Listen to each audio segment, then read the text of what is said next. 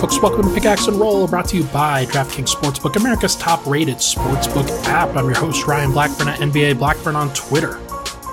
It is Sunday night as I'm recording this following the Denver Nuggets loss in the final game of this season.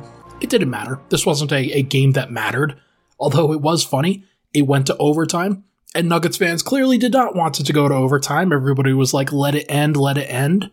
And ultimately, Denver loses this one 146 141 in overtime to the Los Angeles Lakers. Not a lot of great vibes, not a, couple good moments, especially earlier in the game, don't get me wrong, but Denver choked away a big lead. It wasn't great, but hey, look, they were trying in the game up to a certain point. Then they closed with a unit that's definitely never going to be in the playoffs. Uh, and I could say that because Markus Howard and, and Davon Reed were out there who were two way contracts, and they are definitely not going to be in the playoffs. So, look, it is what it is. Not a big deal. If you had been paying attention to Denver and the standings and everything that was going on over the course of this weekend, not a really big surprise that the Nuggets weren't trying to win this game. The Dallas Mavericks and the Golden State Warriors were tied heading into the final game of the year, and, and a Golden State Warriors win would clinch a three seed for them. And the Utah Jazz and the Denver Nuggets were tied in the in the uh, win loss column, and a Utah Jazz win would have clinched the five seed for Utah. So as these as this day kind of progressed, it became very clear that Golden State, Dallas, and Utah were all going to win their games. So it didn't really matter what Denver did. They were going to be locked into the sixth seed either way, which is fine. There's nothing wrong with that. We'll talk about that in the second and third segments, don't get me wrong, but let's start by discussing what happened in this final game of the regular season that saw the Nuggets finish 48 and 34 in the regular season. They allowed 41 points to Malik Monk. Let's start with that. Malik Monk was a killer in this game 41 points on 14 of 25 from the field, 7 of 14 from 3. Austin Rivers couldn't really stop him. Bryn Forbes couldn't really stop him. Bones Hyland couldn't really stop him in the starting unit. And then in the second unit, when, when Malik kind of played later in the game, Markus Howard, Davon Reed, Facu Campazzo, they couldn't stop him either. This was a Malik Monk game.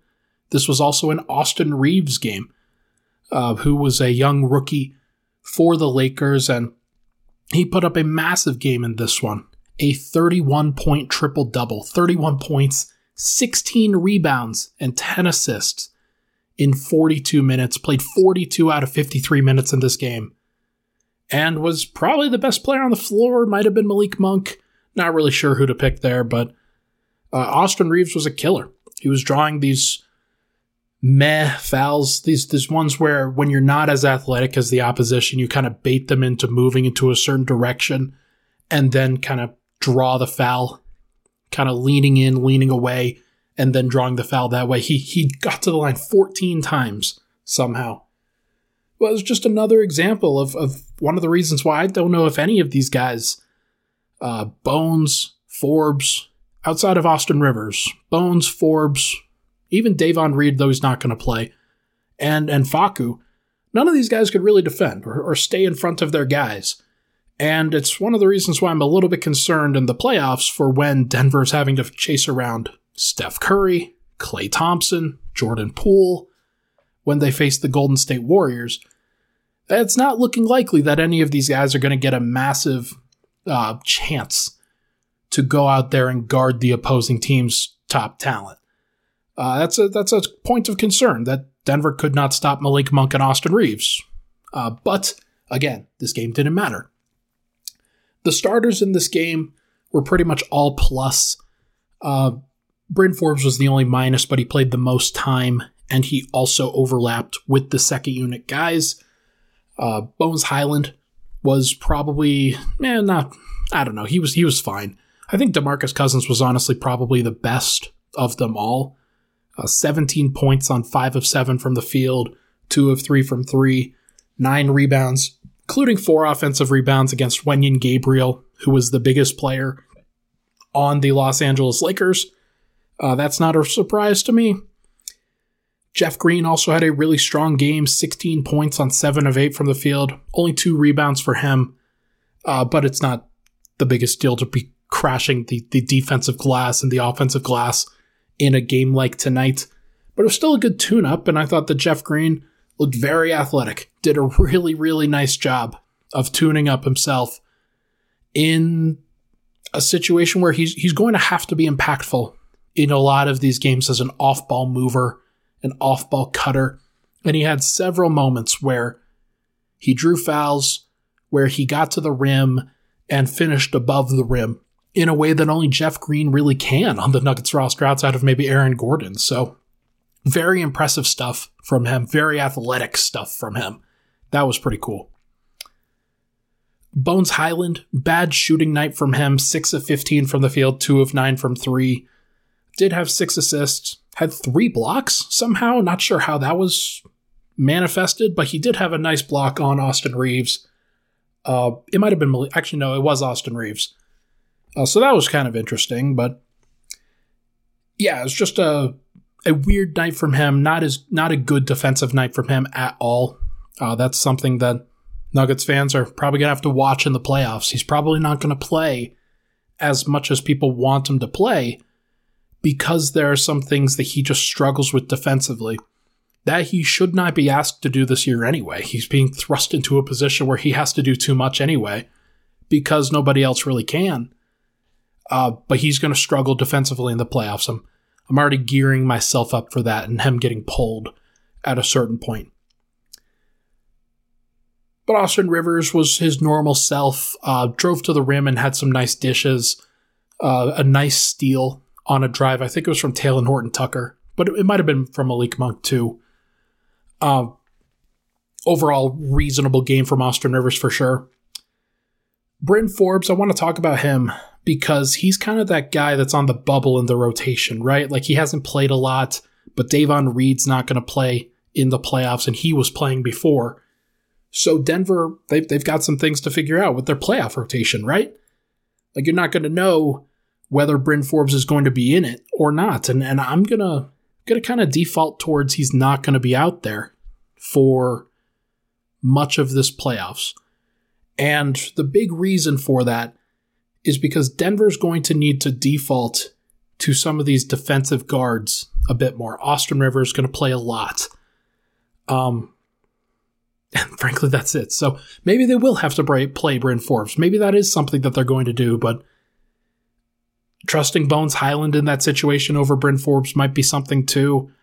It's going to be tough. I'm, I'm thinking of Denver's roster right now and what they need.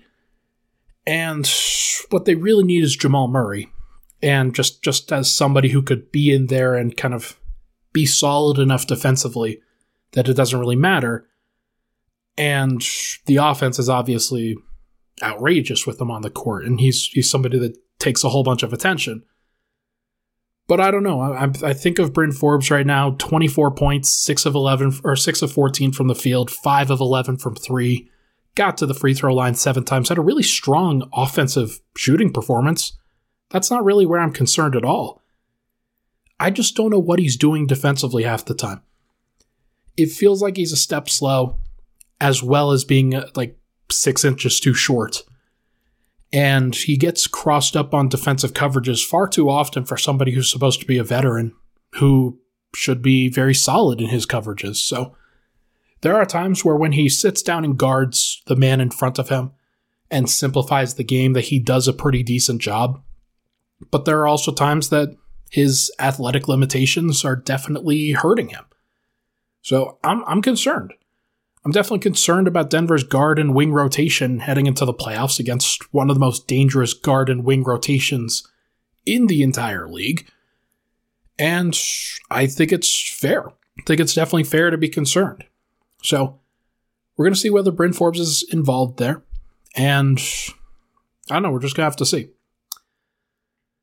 onto the bench really quickly before we hit a break. JaMychal Green played more of the minutes up front than some of the other guys. Not the most minutes of all the guys, but 11 points for him, nine rebounds, three assists, three steals, one block. This was a strong night from JaMychal Green. The only two shots that he missed were jumpers, and they were bad jumpers, and I, I would be a little bit worried if I were the Nuggets about JaMychal Green's jump shooting form, but he's going to be a guy that gets in and around the paint and really causes some damage. And as long as he's solid defending the perimeter on the other end of the floor, he's going to be a guy that they're going to have to trust. And I'm going to mention this in the third segment, but I think he's going to play more than DeMarcus Cousins and a significant significantly more in general than DeMarcus Cousins for obvious reasons. Zeke Nnaji, Vlatko Cancar, they both returned in this game. And it wasn't a great performance for either of them. I do think that Vlatko was better in general.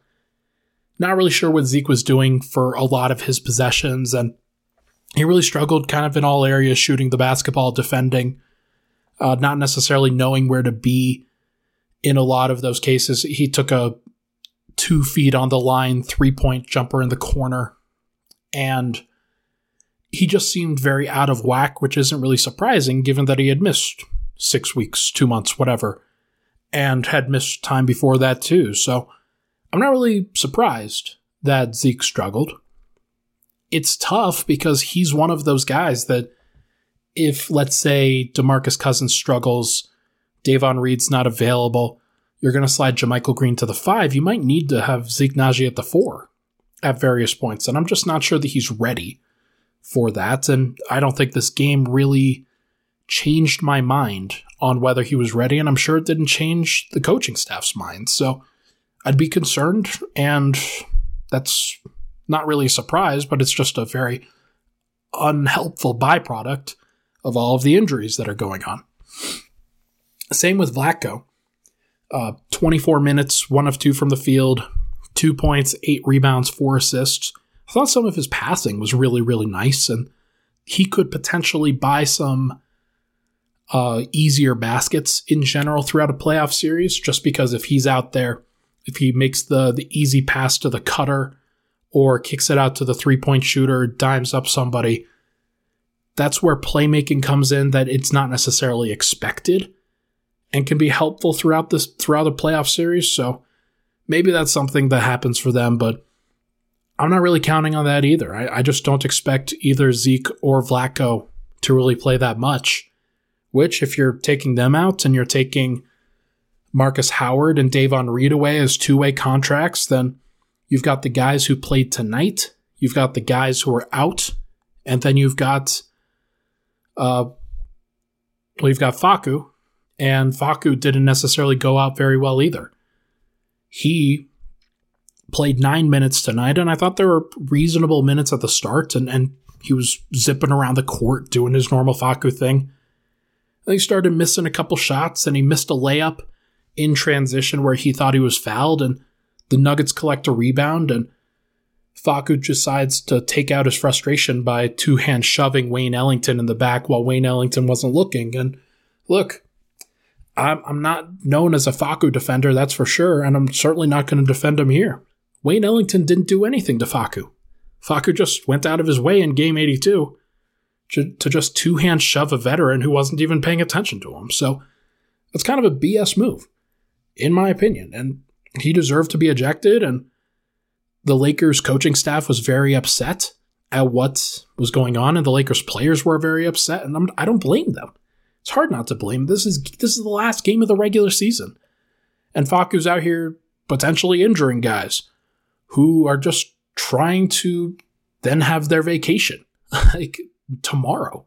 So I don't know. It's just it's not the best move and is just kind of a natural byproduct of what has been a really difficult season for Facu Campazzo. So I hope that this isn't the last thing that we see from him. I would love to see something more positive from him in general, whether it's in the playoffs or if they re sign him, then maybe there's something different, but I, I, just don't think that that's going to happen. So I don't know, really bad way for him to go out, and I'm I'm pretty disappointed in how he did it. Uh, it's uh, it's not great. Either way, 48 and 34 on the regular season. When we come back, we are going to discuss some just general thoughts on the season as a whole. I'll have some more thoughts kind of removed from the regular season over the course of this week and then and then onward after the playoffs in general. But for now, let's take a break. When we come back, we will talk about the season. But first, this podcast, as you know, it's brought to you by DraftKings Sportsbook, the official sports betting partner of the NBA. The NBA playoffs are here, and as you know, NBA basketball fans, the play in tournament is about to take place. There are some great, great opportunities to make some money as the Brooklyn Nets will play, the LA Clippers will play, the Minnesota Timberwolves will play. There's a lot of teams that are involved in this thing.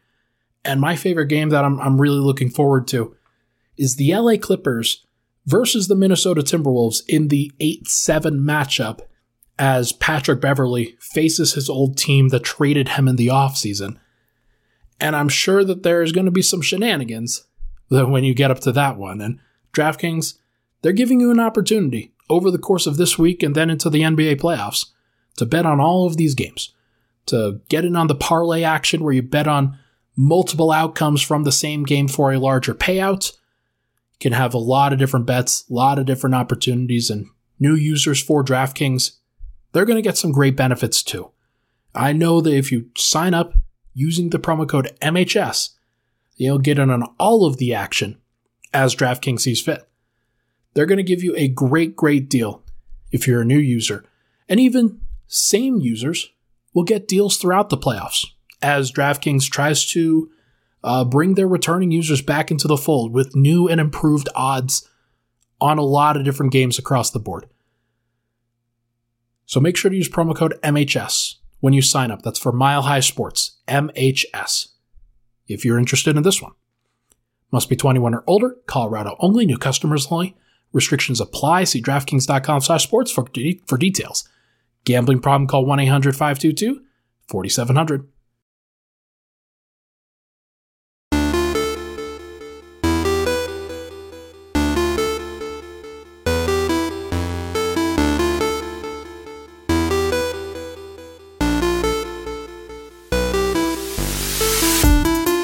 Welcome back. Pickaxe and Roll Ryan Blackburn here. Thank you so much, everybody, for tuning in. Really appreciate all the love and support. If you can, it'd be awesome if you could rate, review, and subscribe to the podcast. Five stars, Apple Podcast, Spotify, Google, wherever you get your podcasts. Uh, try to put this out as often as possible. I missed a day last week, but don't make don't worry. I'll be making up a day this week, and we'll be getting out a bunch of podcasts as the Nuggets get prepared for the NBA playoffs. But for now, actually, let me just let me just say this. Wayne Ellington just tweeted, and he tweeted at Facu Campazzo saying, "When I see you, I'm putting my hands on you." At Facu Campazzo, look, Wayne Ellington is a veteran who's been in the league and and was just doing his job. it was just, uh, man, what a what a sad, sad thing. Um, all right, let's let's talk about the regular season. Let's talk about what's going on here look, this this year Denver finishes 48 and 34. Their over under at the beginning of the season was 47 and a half. And frankly, here's here's the thing. It was a joke that it was set that low because Nikola Jokic is a wins machine. He's always going to put Denver into a great position where they could go over that total. I was just surprised at the beginning when when the line was set that low what I didn't account for, and I, I'm even sure what Vegas didn't even really account for, was Michael Porter Jr. going out 10% of the way into the season and then missing 90% of the games, as well as Jamal Murray not playing at all. Like, I'm sure that they thought he would be back, I don't know, maybe March, early April, somewhere around like five to 10 games ago. And at that point, you, you could understand why they had it at 47 and a half, but I still think that it was pretty low. And the fact that Denver was able to push this thing up to 48 and 34 was pretty impressive. Definitely, definitely impressive stuff from Nikola Jokic, from every player that stepped up and filled a role that was bigger than what they would normally fill. Aaron Gordon was the second option for much of the year. Will Barton, second, third option for much of the year. Monte Monte Morris, excuse me, stepping up as the starting point guard. Jeff Green stepping up in place of Michael Porter Jr. and playing a starting role for much of the season. It was a really big deal to have all of those guys step up and be in situations where they were probably uncomfortable for much of the year, but still were able to make it work. And look, everyone was pushed too high. The pecking order sort of toppled after about well, there was a, there were two initial stretches I think where it toppled. Uh, the first was in middle to late December, where Denver was really struggling. They were struggling to figure out which guys they would close with. Facu was closing in a lot of these games as the point guard. It wasn't a great look, and there were a lot of questionable rotation decisions and just choices, I think, that were made. And not having a backup center was a really big deal for much of the year. It wasn't just the talent barrier either that really affected the team, it was just the strain that also affected the team throughout the year because when Jamal Murray isn't there to take 20 shots on certain nights, and when Michael Porter isn't there to take 15 to 20 shots there for certain nights, a lot of guys taking a lot of shots, playing a lot of minutes, having just the brunt of the burden on them for much of the season. And I'm not surprised that kind of mid to late December, kind of mid March area, that there were a lot of times where Denver's guys just looked exhausted, just looked tired. And I think Will Barton was clearly most affected by this throughout the year. Aaron Gordon had his ups and downs, but he pushed his way through, and sort of made it through in a big way. I think Facu was also really affected by this, and, and I'm not surprised by that. We've seen other point guards, especially kind of the older EuroLeague point guards, come through and sign these two year deals with teams where the first year is generally pretty good. Milos Teodosic comes to mind. Second year, not so much, and the team either becomes disenchanted with him or the player becomes disenchanted with the situation. I think Facu really kind of fell into that latter category where there's just a lot of drama that goes on in the NBA, and you need a lot of pace and space and shot making and athleticism, and that's just not really his game. And I'm not surprised that it didn't really pan out, especially where Denver's talent level was and couldn't really mask a lot of those difficulties. But with all that being said, Denver did go over their, their win total. I think two guys are the big reasons for that Nikola Jokic and Bones Hyland. You knew what you were going to get from Monte Morris, from Will Barton, from Aaron Gordon, from Jeff Green, Austin Rivers, guys like that. Those guys stepped up at various points throughout the year. Denver traded for Bryn Forbes. They signed DeMarcus Cousins. Those are big points. Those were definitely big additions at various points throughout the year that got Denver to the place where they needed to go. But to take them over the top, the Nuggets needed their star player to really step up, and they needed an unlikely helper. And Nikola Jokic, like he, he was the star, and then he turned into a superstar, and then he turned into a megastar. And that's really what this year was about because only player to score 2,000 points, 1,000 rebounds, 500 assists, breaking the PER record, breaking the BPM record, things like that. His on off stuff is incredible. The second MVP is likely on the way, and I don't need to explain to all of you why he deserves that honor. He clearly deserves the honor because there was a lot of ups and downs for this Nuggets team, but Nikola Jokic was a metronome throughout it all. He had a couple bad moments, including the the push in the back for Markieff Morris, for Markieff Morris. But I think throughout the year, it's mostly just been him putting his head down and working and making sure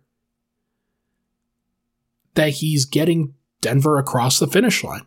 And he did. He absolutely did.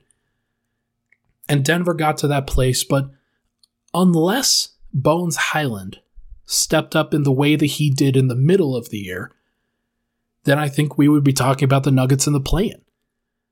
His ability as a shot creator and as a playmaker off the bench saved the Nuggets. There is no doubt in my mind that they would be in a much worse position, much more similar to like the Kevin Durant and Russell Westbrook Thunder when both of those guys had injuries and they were out for the year at various points. You would see Kevin Durant kind of shoulder the burden one year, and then you would see Russell Westbrook shoulder the burden the other year. And in those years, they were basically lost, and they could barely get to the playoffs, or they didn't make the playoffs at all. And Denver needed somebody who would step up, somebody who would bring some energy, who would bring some skill level, and would bring some passion to the fold. And I think that Bones Hyland was very, very important. They would not have survived this year unless he took over a backup point guard and unless he really reinvigorated the second unit. Because the strain on the season was real. It was absolutely real for everyone. And not to mention, kind of the carrot on the end of the stick with the injured guys. That was very difficult too. Uh, not just for media, and I, I think the players and the fans and uh, the coaching staff, they obviously probably know more than, than everybody else, but you can't tell me that there was a massive, like, there was a massive drop off in March at various points from a variety of other guys. And I have to imagine that at that point, they were probably gearing up for, okay, maybe we could get some help. And when it never came, there's some really stressful points throughout the year because of that. Also, I explained this on a previous podcast. The information flow, it just hasn't been normal on these injuries, particularly this year, but also particularly Denver's medical staff. It's the choice that they've made. It's absolutely not something that you would expect to see. Um, I'm surprised by it. I hope that things kind of normalize at a different point, but I just don't expect that happening. I don't expect this changing. It's kind of been a thing for Denver throughout the year where don't really get that many updates on any of the guys. So I don't know. We're going to have to see if this is just a, a one time thing or not, but it really did bother everything where information on Michael Porter and Jamal Murray and even Zeke Nnaji and Vlatko Cancar was sort of put under the rug or locked in a safe and you just didn't know what was going on with those guys. There was some hope. Denver not shutting those guys down provided some possibility for light at the end of the tunnel. But there's only so much that possibility can take you. And I'm, I'm sure that Nuggets fans, obviously, were feeling the brunt of that. We're feeling the pain of that. It was tough. And maybe the reinforcements are coming. We did just get to see Vlatko Cancar and Zeke Nnaji, maybe there's some possibility for some other guys on the way. And that would be a big deal. But either way, 48 and 34 is not a bad record, all things considered. 48 and 34, sixth in the Western Conference, basically the 12th ranked, tied for 11th ranked team in the NBA. That's pretty good without Jamal Murray, the guy who scored 50, 42, and 50 in the bubble, 40 in a closeout game seven.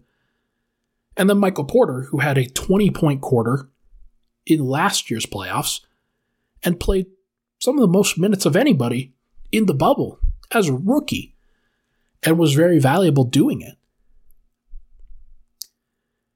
It's tough. It's tough. We're just going to see we are just going to see how the season finishes, but it's not over. And I hope that Denver can be in a situation where potentially more season can be played. Because the Nuggets can beat the Warriors. It can happen. Nikola Jokic is that good. And the Nuggets have enough, I think, switchable veterans and hope that the, the Warriors don't make their three point shots at a high clip that there's a possibility that Denver's able to push this long or even able to take the series. And the longer that Denver's able to go, maybe Murray and Porter could feel comfortable making a return at a later date. I don't want to get ahead of myself though, but what I will say is that in Jokic, all things are possible. There's no doubt in my mind that he could be the best player in that series against Steph Curry, even when he's facing Draymond Green, Kevon Looney, and everybody that the Warriors have to throw at him. They're going to throw a lot at him. But I do believe in Nikola Jokic. And in his Nuggets tenure, he has not lost a regular season or a first round playoff series yet. So we're going to see. Let's take a break. When we come back, I'm going to ask seven questions to prep Nuggets fans for a Golden State Warriors series at the outset. We'll be right back.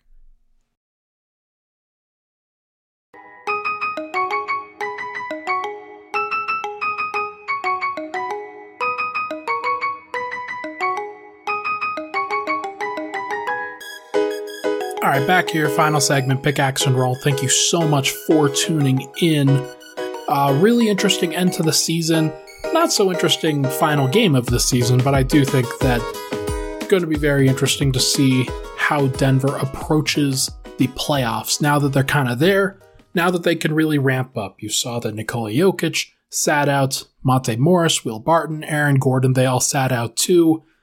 Uh, Jamal Murray, Michael Porter Jr. obviously didn't play, but that's because they're out.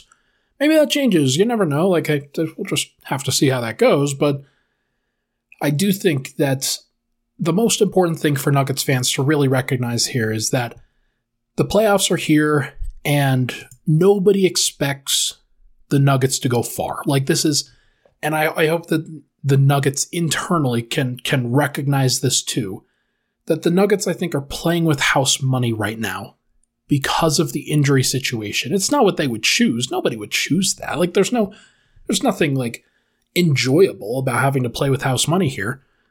But they are in a situation where they can kind of go under the radar. And I know that they're going to open up as pretty big underdogs against Golden State.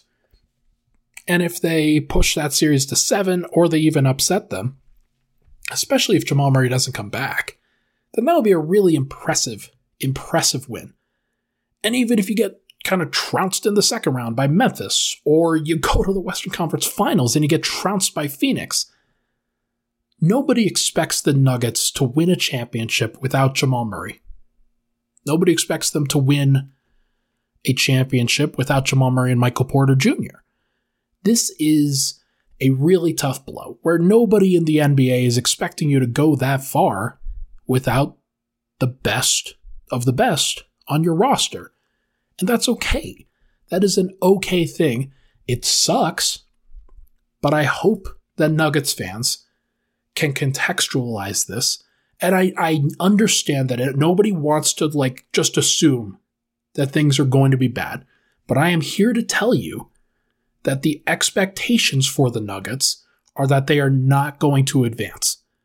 If they do advance, then you should feel fantastic, fantastic about it. 100%. With that in mind, let's go through these seven questions that I have. Number one, how is Steph Curry doing?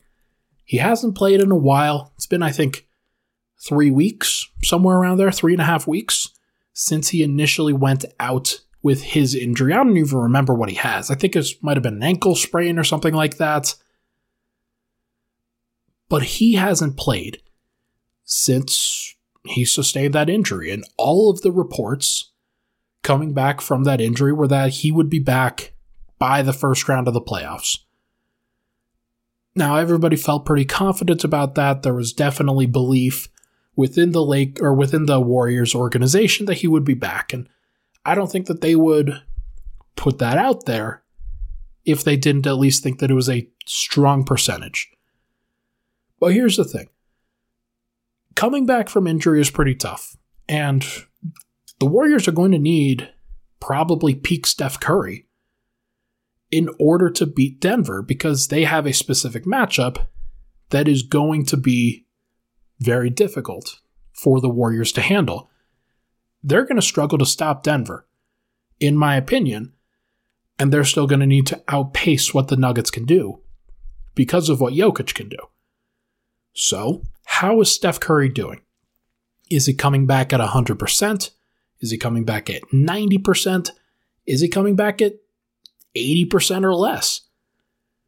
That question and that answer might be what decides the series. How healthy is Steph Curry? And can he be the best player in the series? If he can, then the Nuggets have no chance. If he can't, then they will always have a chance. Because having the best player in a series is a really, really big deal. Just ask the Portland Trailblazers last year. Number two, will Jeff Green or Austin Rivers start by the end of this series? This is a matchup related question, and it probably has to do a lot with what the Warriors are going to throw out there, what they sort of counter with, and then what the Nuggets are forced to counter with too. Because I think if you're Denver, you're probably going into game one of the series with Monte Morris, Will Barton, Aaron Gordon, Jeff Green, and Nikola Jokic. Now, Jeff Green is a veteran. He understands what he does. He understands what he does well. He understands how to impact the game. He needs to be great in these playoffs in order for Denver to advance. That's just kind of the, the burden of this pressure that's now on him. However, the Warriors, they might start Steph, Klay, Wiggins, Draymond, and Looney. That's probably what they're going to go with initially there's a possibility that they go to three guard lineups pretty quickly with Jordan Poole coming in and probably playing over somebody like Andrew Wiggins. Maybe even pushing Kevon Looney out of the starting lineup and having Draymond guard Jokic. Now, I'm not sure the Warriors really want that for 48 minutes, so maybe Jeff Green stays in the lineup. Maybe he just guards uh, JaMychal, not JaMychal, Draymond Green when he's out there. But I do think that there are going to be some lineup questions, and I wonder if Monte Morris and Will Barton are out there, whether Austin Rivers would be a better candidate to be chasing around Steph Curry for much of these playoffs. Denver may not want to wait to bring in Austin Rivers. He might have to start the game. And if he starts the game, then who goes to the bench is a big question. Number three, this is sort of connected. Who do Monte Morris and Will Barton guard if the Nuggets or if the Warriors start big? You've got Steph, you've got Klay, you've got Wiggins, Draymond, and Looney. I have to imagine that Aaron Gordon will not guard Steph Curry. It is not in his best interest, and it's not in the Nuggets' best interest to start him on an off ball mover somebody who is going to be sprinting around screens. That is a great way to wear down Aaron Gordon. I think you'd prefer him to guard Klay. You'd probably even prefer him to guard Wiggins, but that's not really an option. You need him to probably guard Klay. Be a big body, get into him consistently. And that means that I think Will Barton will probably guard Andrew Wiggins. That would be my guess there. That's probably what we're thinking of at this point. And that's a good thing for Denver, I think, because if Andrew Wiggins always feels like he has to go to his mismatch, and if Will Barton can handle that, then Denver's in a good place because it means that Steph Curry is not touching the ball. Klay Thompson is not touching the ball. The best way to defend those guys is to prevent them from touching the ball in the first place. That's a good thing. However, it is a size mismatch, and Will Barton has struggled to defend without fouling in those situations. And it also leaves Monte Morris guarding Steph Curry.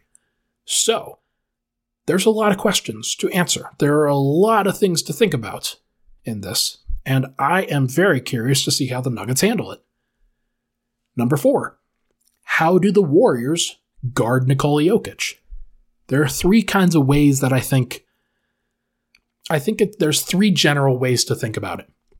And you could always switch up matchups to maybe have Draymond guard at various points, but I think they would prefer for him to be a rover on the defense and then to do things around that, knowing that Kevon Looney is guarding Jokic.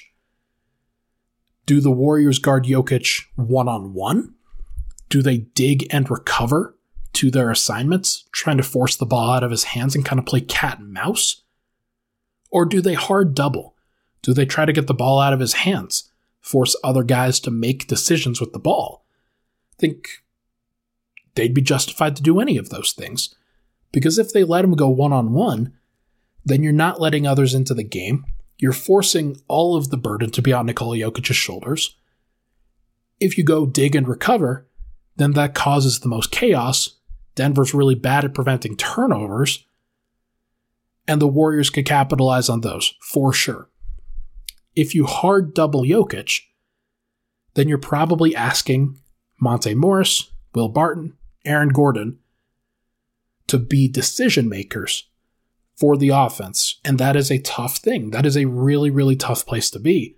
And they have to be precise, they have to be efficient. None of those options seem particularly great to me, but I don't think that they're going to do the one on one thing. I think they are going to prefer to dig and recover. That would be my best guess for what they decide to go to because they can mix up how hard they dig and recover and then kind of mix in some one on ones and doubles while still playing that middle game for the most part. Number five, can Bones Hyland survive defensively? Will he be up to the task offensively? Two separate questions there, but it's it's about Bones Hyland. He's become Denver's sixth most well in a in a Warrior series seventh most important player because you've got the starters and then you've got Austin Rivers. Austin Rivers just jumped the line because of how important guarding Steph Curry is, and Rivers is Denver's best candidate to mirror Steph. But what what of Bones? What will he do? Will he be stuck guarding Jordan Poole at various points? Are there going to be other guys that Denver can put him on? Is he going to have to chase around Steph? What of Klay? What of like Damion Lee or Chris Chiozza or some of these other guys that the Warriors have? Maybe Gary Payton II? Can he be on those guys? Will the Warriors pick on him? I don't think they will. They don't usually hunt mismatches, but they like to run offense. And they like to run off ball movement. And that is something that Bones really struggles with. So I'm very worried about Bones in a defensive series like this, where you need him to be precise. You need him to be to execute extremely well. It's probably the weakest part of his game right now. But on top of that, he can stay out there, kind of like Michael Porter in other series past. He can stay out there as long as he is up to the task offensively, as long as he is providing positive things on the offensive end and freeing up other guys, making sure that he's being a scorer, a playmaker, a passer, and just an overall positive force on that end of the floor. If he can do that, great. If not, Denver may bench him. That's a tough place to be because they really, really need the offense. If you can't provide that, then that'll be that'll be really tough. But they might decide to go and, and do some creative things with their bench lineups. I'm very curious to see what they land on. Number six, can DeMarcus Cousins survive in this series? Because here's the thing. I think that DeMarcus Cousins could swing the series in some form or fashion. Most of the minutes are going to be Jokic. Most of the minutes are going to be where he is on the court, Jokic. And then when he's off the court, Denver could also go small. They could also try to figure some other things out. But what Michael Malone would want to do is to play his guy, DeMarcus Cousins. And for DeMarcus Cousins to be good enough and helpful enough on both ends of the floor to make a positive impact. I don't know if that's going to happen. I lost a lot of faith in Cousins kind of being fully engaged and no, not engaged. Engaged is the wrong word, but being fully on board and precise and impactful and full of execution. When that T Wolves game happened, where he kind of let things spiral, let things get out of hand in a game that Denver really needed. You really, rise to the occasion. So I wonder if this is a situation where he kind of does some of the same things against a guy like Nemanja Bjelica or Draymond Green or others. Or can he be a positive impactor? Can he be somebody who's a mismatch on that end of, of the court? Can he earn back possessions that the Nuggets are going to desperately need playing against a smaller Golden State team? Is he able to impact the game on the interior against a team that loves to space the floor and splash threes? I think it's a fair question. And it's also kind of a fair one for Jokic, though I think he's kind of clear in that he's going to impact the game from everywhere, no matter what. But I'm worried about Cousins, worried about his mobility, and also just his consistency in how he needs to impact the game. And finally, number seven. Is Jamal Murray going to try to come back mid series? I spoke about, about this before, but he tore his ACL in Chase Center. He's been around Ball Arena a lot. There's probably some weird emotions going on. But we will have to see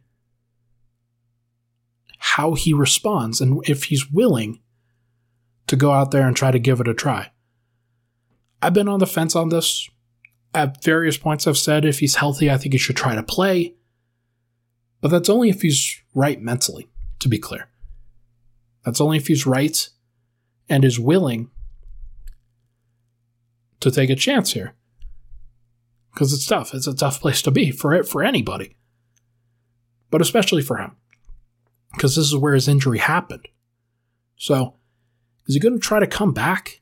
In this series, Sham said it's unlikely that he's trying to come back, or that, that he does come back, but who knows? Like, maybe this is a thing where he continues to work out, he continues to improve, he continues to get comfortable. And once he gets to that place, if Denver has advanced to the second round, then maybe he's more willing to try it there. Or maybe it's a game five of the series kind of thing, where it's tied 2 2. Denver needs a big win. Bones has been struggling. Bryn Forbes hasn't really played. And Denver just needs 15 bench minutes from somebody that they trust. So they try to give Murray a try. Maybe it's just a 3 1 weapon where they're down 3 1 and they know that they need somebody to, to really rise to the occasion. You don't think that, that Murray would want to get out and do that? That seems like a, a fun thing. A scary thing. A scary thing for sure, but a fun thing. So I don't know, folks. I don't know what he's going to do. I don't know how he's going to handle it. And I certainly don't know if he's planning on coming back or not. I think he's trying to leave the options open. But saying anything more would be disingenuous. So, not going to really speculate on it too much. Like I said before, assume that he is not back. Assume that he doesn't play this year. And if he does play, be pleasantly surprised. Even hopeful at that point. That would be great. That is going to do for this episode of Pickaxe Roll, brought to you by DraftKings Sportsbook, America's top rated sportsbook app. Thank you so much, everybody, for tuning in. Appreciate all the love and support as always. I will be back. Let's go tomorrow. I will be back tomorrow talking about a variety of things for the regular season. I will be having guests on throughout this week to cover the team and also cover the upcoming series. We'll probably try to get back on Brady Klopfer of Unstoppable Baby on the Golden State site. Or actually, no, it's not Unstoppable. He's a Golden State of Mind. Excuse me. That's a that's a bad slip of the tongue there. Um, but either way, should be very fun. Looking forward to the playoffs. The games really matter now, and we're to enjoy them one way or another. Thank you so much. We'll talk to you guys very soon.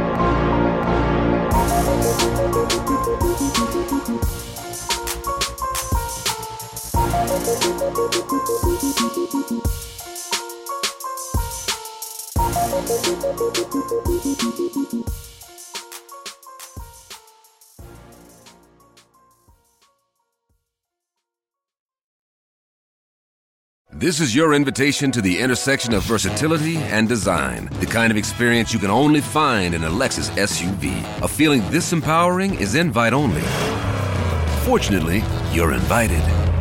Experience the versatility of the complete line of Lexus SUVs and some of the best offers of the year on select models at the Invitation to Lexus sales event, now through April 1st. Experience amazing at your Lexus dealer.